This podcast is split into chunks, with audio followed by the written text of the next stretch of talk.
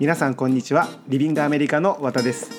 今日も僕のポッドキャストを聞いていただいてありがとうございます、えー、今日は9月の5日水曜日ですね、えー、9月に入って1回目の配信となりますが皆さんいかがお過ごしでしょうか？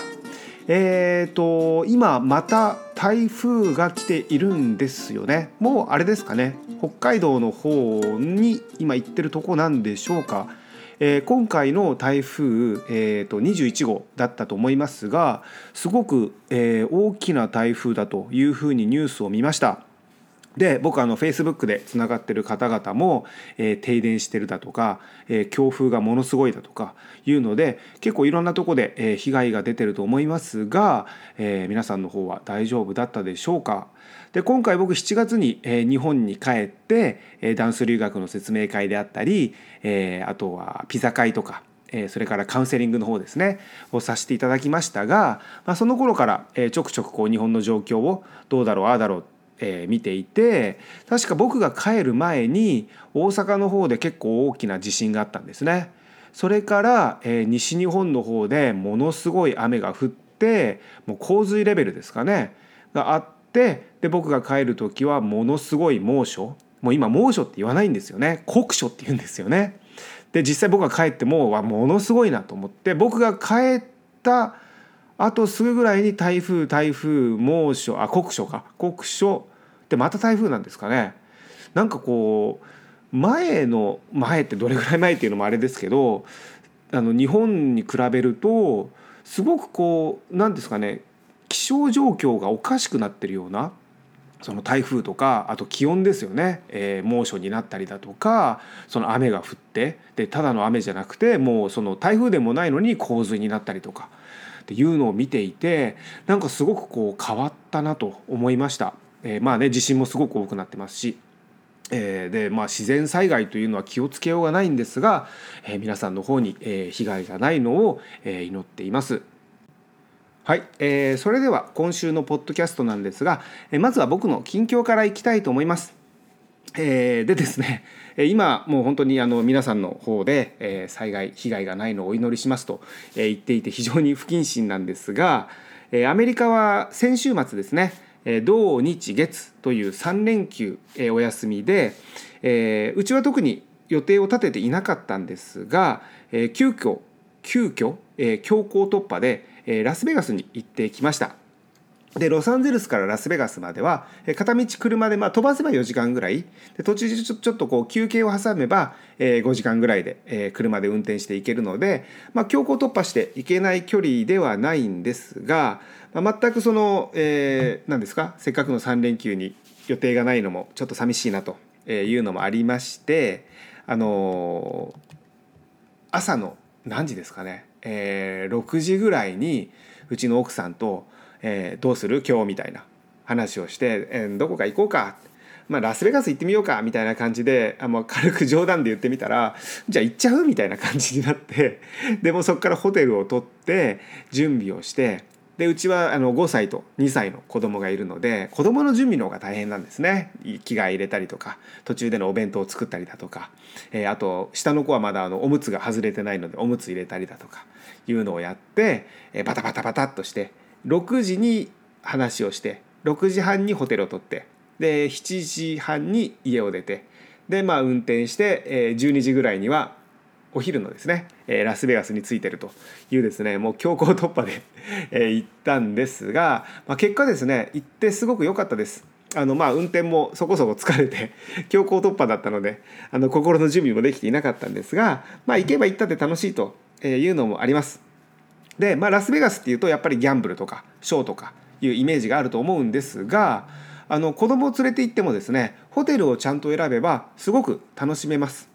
で僕が今回泊まったホテルは、えー、マンダレーベイというですね、えー、ラスベガスの通りではもう一番端っこの方に、えー、あるホテルなのでそのラスベガスの通りラスベガス中を楽しむという意味ではちょっと外れで不便なホテルなんですがそのホテル自体がものすごく大きくてすごくこう施設が充実してるって言い方するんですかね、えー、ショーもあってプールもあってレストランもいっぱいあって当然ギャンブルカジノもあってというのでうちはその5歳と2歳の子供がいるので当然ギャンブルはできないんですね。ギャンブルは21歳以上でないとできないのでそのプールで遊ばしてあと水族館もあるので水族館に行ってというふうに満喫をしました。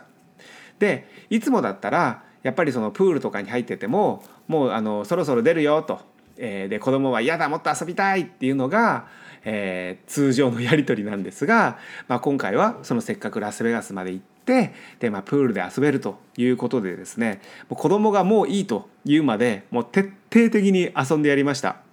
でラスベガスまだまだ暑いんですね。朝の8時とか9時でももう気温が30度ぐらいあるんです。でプールも朝の8時から空いてるのでもうそのプールが空いたら行って、えー、遊んで遊び倒して でもういいというまで遊んででお昼寝さしてで水族館に行ってというですねもう本当に子供が満足するまで一緒に遊んであげてですごくすごくあの何ですかねもういっぱいいっぱいあの一緒に時間を過ごせたのかあ過ごせたのと、まあ、たくさん遊ばしてあげたのですごくこういっぱい笑顔を見ることができました。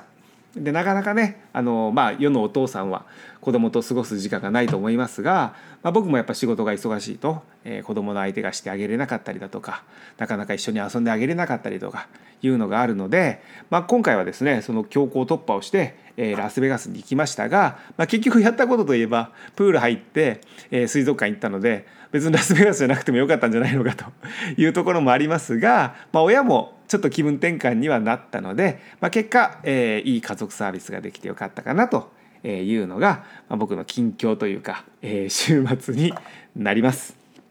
はい、えー、それでは今回のトピックに行きたいと思います。えー、今日のタイトルなんですが、えー、今回は、えー、ダンス留学生石井さんにインタビューをしてきましたになります。でも毎度おなじみのダンス留学生のインタビューなんですが、えー、今回の石井さんはですね1ヶ月のダンス留学で、えー、ロサンゼルスにいらっしゃっていました。で石井さんのインタビューはですね今週と来週の2回に分けての配信となります。で今回、えー、1回目の配信は、えー、インタビューでまず留学をしたきっかけですね、えー、それから石井さんの日本でのダンス歴。をちょっと詳しくお聞きしてまずやっぱり気になるアメリカ入国審査ですね、えー、実際石井さんの入国審査はどうだったのか、えー、それからダンスレッスンについてまでお話を聞いています。でさらに、えー、石井さんなんですが石井さんは高校生で、えー、今年の夏留学をされていました。で今回石井さんはですね飛び立てジャパンというプログラムを利用されて留学をしていました。でこの飛び立てジャパンもうあの高校生とか大学生の間では結構有名な、えー、プログラムだと思うんですが、えー、国と民間企業の、えー、一体のプログラムで、えー、留学生に対してですね奨学金を出してくれるプログラムなんですね。で奨学金が出ればえー、当然、まあ、ただって言い方変ですけど留学費用を負担することなく留学できるのですごくこう留学に対してアプローチがしやすくなる、えー、素晴らしいプログラムです。で今年はもう、えーえー、何ですか、えー、終わって来年のえー、と受付が始まるんですが来年の受付は今年の10月から始まります。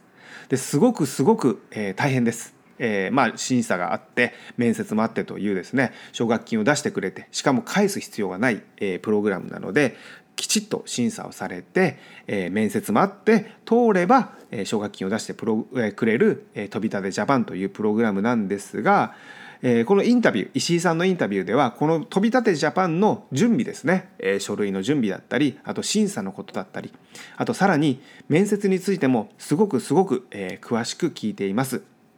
えー、とても参考になる内容になっていますので、えー、それでは早速聞いてみてください。はい、えー、それでは今日は、えー、今ロサンゼルスにダンス留学をしている石井さんにインタビューをしていきたいと思います、えー、石井さん今日はよろしくお願いします。よろしくお願いします。で早速なんですが、えー、今回石井さんがダンス留学をした、えー、きっかけを教えてもらってもいいですか、はい、えっと私は将来近い将来なんですけど国際関係の仕事に就きたいと思ってまして、はい、でそのためにダンスを子どもたちに教えたいなって思っててそのためにダンスのとスキルを上げるのとせ生徒に教え方を学ぶために。来ましたじゃあ教わるのと一緒に教え方も。教え方です。はい。先生がどんな風に教えてるのかなっていうのを見にえそのその夢はいつぐらいからその子供に教えたいなみたいな。と国際関係に興味を持ったのはと中学生入ってからずっとなんですけどダンスを教えようって思ったのは本当ここ最近で去年ぐらいからですね。あそうなんだ、はい。えそもそもその石井さんのダンス歴ってどれぐらいなの？と10お。っ今17なんで11年12年になります。てことは4歳とか5歳。ぐらいからはい。すごいね。56から。その5歳の時は何を何から始めたの？一番最初ヒップホップです。ヒップホップか。はい。えじゃあもうずっとヒップホップ？ヒップホップですね。でも途中に合間合間にポッピンやったりとか、まあ、ブレイクもちょっとかじったりとかいろいろかじってて。そっかそっか。そっかでもそれまあじゃあ5歳から今までずっとダンスそうですやってる、あなるほどね。わかりました。で今回その留学の準備はどれぐらい前から始めたの？とパッキングとか。うんもうリサーチして本当に留学しようってから。えっと、それは結構長くて1年以上前から。1年以上前から？そうですはい。そうなんだ。それはちなみに石井さん今回あの飛び立てジャパンで留学してるでしょ、もう最初から飛び立てジャパンで留学するつもりで準備を始めたはいあれすごい大変だったでしょ、大変です。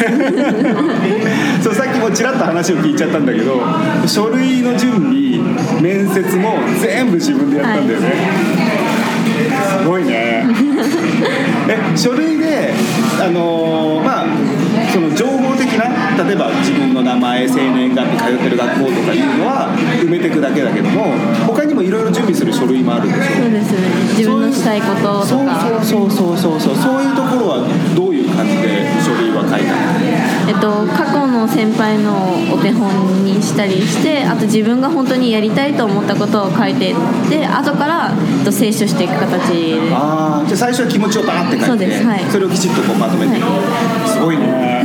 もう本当になんかもうなんだろう高校生とは思えないような。あ そうなんだ。その先輩っていうのはこうネットで探したりとかしたのかこう身近にいたのか。同じクラスの子ですね。同じクラス？やっぱり、うん、3人ほどいたんで。飛び立てが。そうです。でも全員行ったところも違うんで。まあプログラムがね。本当にはえその3人の生クラスメートはどんな飛び立てで留学をしてるの国際ボランティアが2人と幸せについて学びに行った子が1人。デンマークに行ったんですけどデンマークの幸福度ってもうずっと毎年1位1位1位みたいな感じでおその幸福なんでデンマークが幸福なのかっていうのを学びに行った子が1人いて。詳しく説明してくれてありがとう。今なんかえし幸福についてって派手なってよあそうなんだ。じゃあダンスの飛び立てについてっていうよりは飛び立ての概要についてをそうです。はい。聞いてでこういうふうにあのアピールした方がいいよそうみたいですそうですはい。なで書類はじゃあ何もう結構がっちり作った。ガッチリですね。もう10回ぐらい清書して。そうか。その準備で1年以上かかった。いやそこまででは、と大体2ヶ月3ヶ月間ぐああでもそれぐらいかけたそうんでだすはいじゃあダンス留学をしたいなと思って準備をし始めてで飛び立てで23ヶ月間。そうです。思い始めてからその用意をし始めてでそこから、あのー応募書類が出されるまでにその全部自分の中で作っておいて応募書類が出された時に書き始めるって感じもうじゃあその前に準備をしていたでそうですはい。すごい知ねっていたんでその自分で調べて飛び立てを知ったのか学校から告知があった学校の方ではい。そうかそうか。じゃあその応募したいですって言ってであれだもんね。先生とじゃないとやれないから、はい。先生とじゃあ石井さんが、じゃあその、えー、と書類審査があって次面接でしょ。面接はどんな感じだったの？面接は私はなんか一応とボードみたいなのを作っていてえっとコルクボーとは違くてなんて言うんだろう、えっと、画用紙ドに書いていったんですけど全部。でどうしてアメリカを選んだのかとか。プレゼンみたいなそうですプレゼンです。本当にプレゼンです。すごいね。鳥肌があそうなんだ。じゃあ面接で座って受け答えっていうプラスアルファでそうですそうです。ちゃんそれと自分はそれはそういうふうなことをした方がいいですよっていうなんかこう告知があったの？ないです。あのそれも全部そのクラスの子に聞いてやっぱりこういうやり方が一番自分の内容について教えられる広く教えそうるか。じゃあただ単に座って気持ちを言うよりかはそこにこういうふうに準備してった方が。そうです。写真ありの方が資格があるんで。なるほどね。なるほどね。でも正直それを知らなかったらただ面接って言われたら普通に行って座る面接だって思っちゃう子もいる、うん多分いると思います。つまり飛び立ての方からこういうのを準備した方がいいですよ的なアドバイスはない。一応あるんですけど、そうなの？うんと、結構偏ってて何を参考にしたらいいのかわからなくてやそうなんだ。っぱりクラスの子が一番。そうだよね。体験談だもんね、受かった子だなんで、うん。特にそうだよね。そうですはい。えで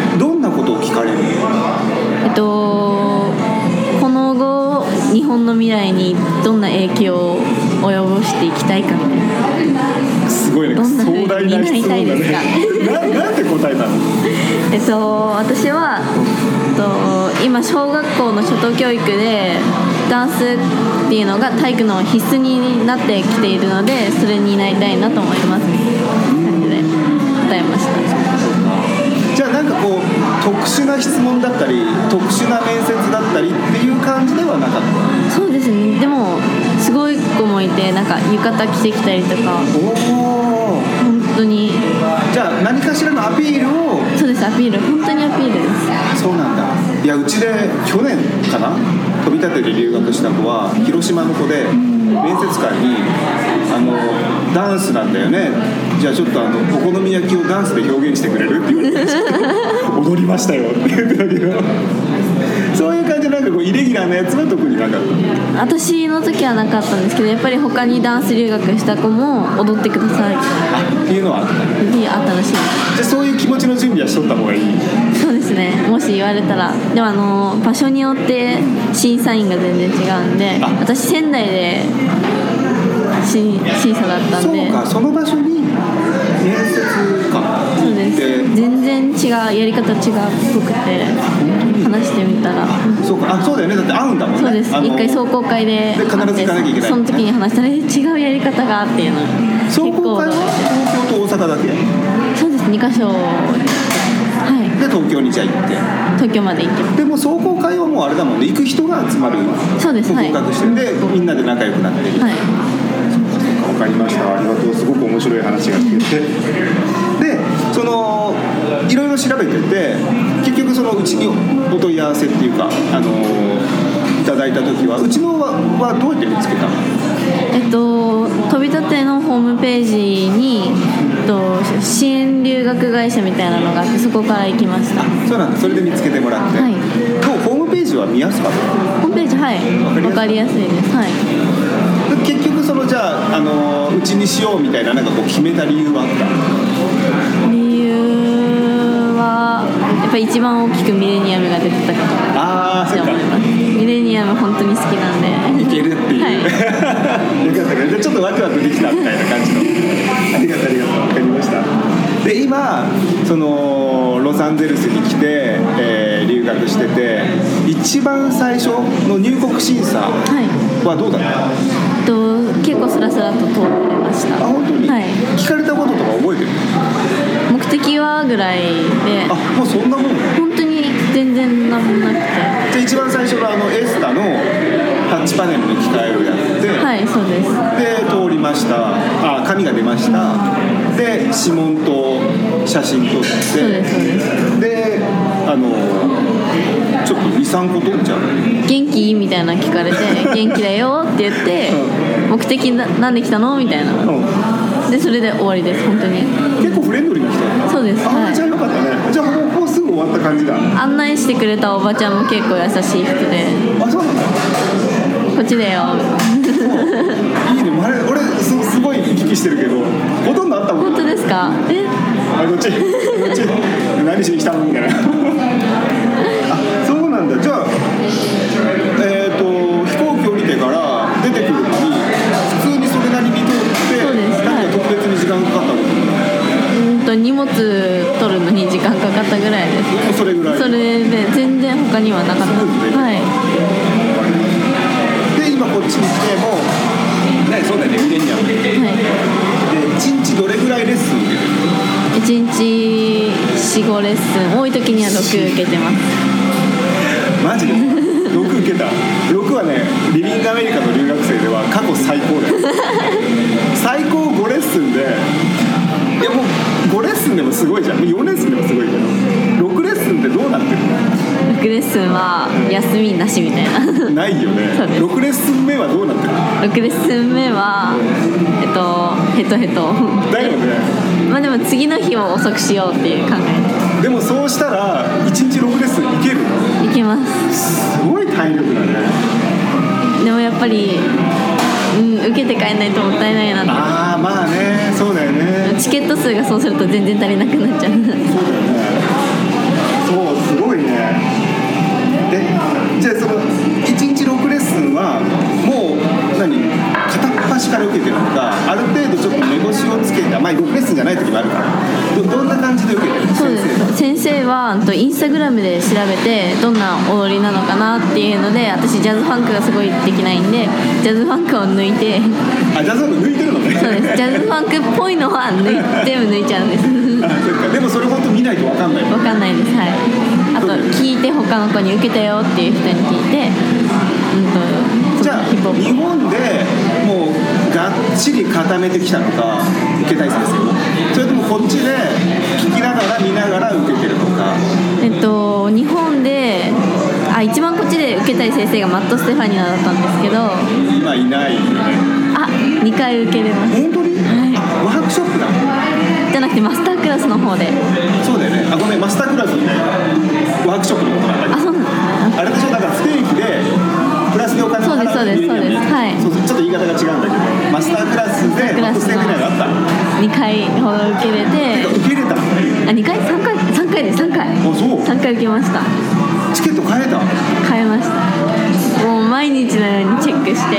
そっか。であのスケジュールに出たらそうすぐに買うようにして。パンパンパンパンです。パンパンです。もうあのハンコもらってから並ぶんですけどもうその並んでる間にも中国人とか抜かしていくし普通に。うん。それは困るなって思うんですけど。何あのちゃんと列になって並んでるんですそうなんですよ外に並んでとか言われたりあとこっちあの LINE があるから並んで。それに1時9時から基本始まるんですけど21時から。あと1時間前から並ぶようにして。一番1時間前前から並んで何番目ぐらい？あもう本当最初です。あじゃあもう本当に最初の最初です。はい。それでも割り込んでくる。そうなんです。中国人が多い。ね中国人が多いですね。えまあそこら辺はあまり追求する。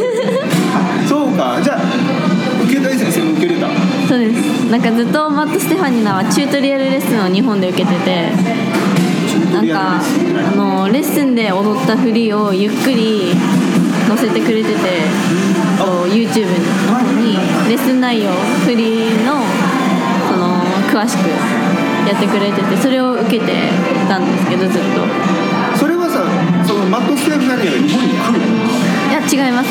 YouTube に載せてるだけです。のレッスンで、はい。ああそっかそっかそっか。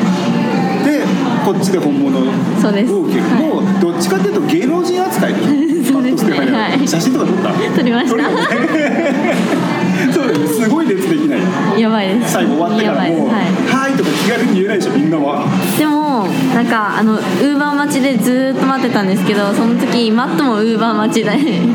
言ってた。京子ちゃんと一緒に受けた。そうですそうです。はいはいはいはい。でで最後に一緒に写真こう。撮ってで最後本当に最後の最後あのその何シスターズって呼ばれてる3人の有名なダンサーとマットとうちらだけになってそうかそうか。じゃあ最後まで残ってそうですです。最後に一緒に写真撮ってもらって外もその最後に方が一緒そうです。一緒に喋れます。でそう。めっちゃよかったね、はい。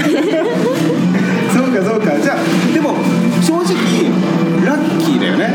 そうですラッキーなかったらそのマスタークラスがなかったら受けれてはいない、ん。タイミング的にね。そうです。はい。じゃあ普通のレギュラーのクラスはどんな感じなの？レギュラーだったら私一番好きなのはメル・シャーロットっていう先生。メグ・シャーロッその先生もヒップホップなんですけどなんかあのちょっとガールズっぽい感じで。受けてる生徒さんってもうほとんど女の？いや男の人も普通に。あそう。はい。半々ぐらいまではいかないですけどやっぱ女の人が多いですけどまあ男の人も普通にもう普通にいますね。どうクラスのさあの、まあ、特に夏はそうなんだけど日本人多い日本人多いです。あの前列日本人みたいな。アジア人前にいることが多い。前にみたいな。ちっちゃいんでみんな。石井さんは？どうだ？その立ち位置的にはどこら辺にいるんですか？私は、うん、と真ん中よりも右の前の方にいます。あ前寄りで。はい。それはさ曲が聴きやすい今あそうだ扇風機があるんで目の前に。あーすごい。それが暑く暑い時には。あれクーラー効いてるスタジクーラー効いてますはい。オあそれでもやっぱり扇風機に当たらない。当たった方が人が多い時は特に。でその場所をキープするためには例えば始まる30分前には行ってるとか。はないです。あ本当に？にそれは並ぶ先生だけ。ああそっかそっか。その今言ったシャーメルシャーロット。はそんなに別に並ばない。生徒数は少ない方だと思う。それで何人ぐらい？それで多い時では50人ぐらいいて少ない時ではまあ230人ぐらいですかね。それでも2 3 0人はいるいますねは少ないって言ったら例えば8人とか15人とかそういう。いはほぼないですねレッスン自体は。はいはい、えー、ばっつり途中で切ってしまいましたが、えー今回石井さんのインタビューは以上となります。いかがでしたでしょうか？で石井さんのインタビューの続きは、えー来週のポッドキャストで配信させていただきたいと思います。で最後にもう一つだけお知らせなんですが、えーリビングアメリカでは、えー留学のご相談をメールお電話それから渋谷でのカウンセリングでお受けしていますで通常ですねメールでお問い合わせをいただくことが多いのですがやっぱり実際に会ってお話がしたいだとか、えーいう方が少なくありません。でそういった場合は、まあ、東京の方であれば、えースタッフとカウンセリングをさせていただきますしあとお電話の方であれば僕がロサンゼルスからお電話をしてカウンセリングをさせていただいています。でどの方法でもご相談は無料ですので遠慮なくお問い合わせください。はい、今回の内容は以上となります。いつも僕のポッドキャストを聞いていただいてありがとうございました。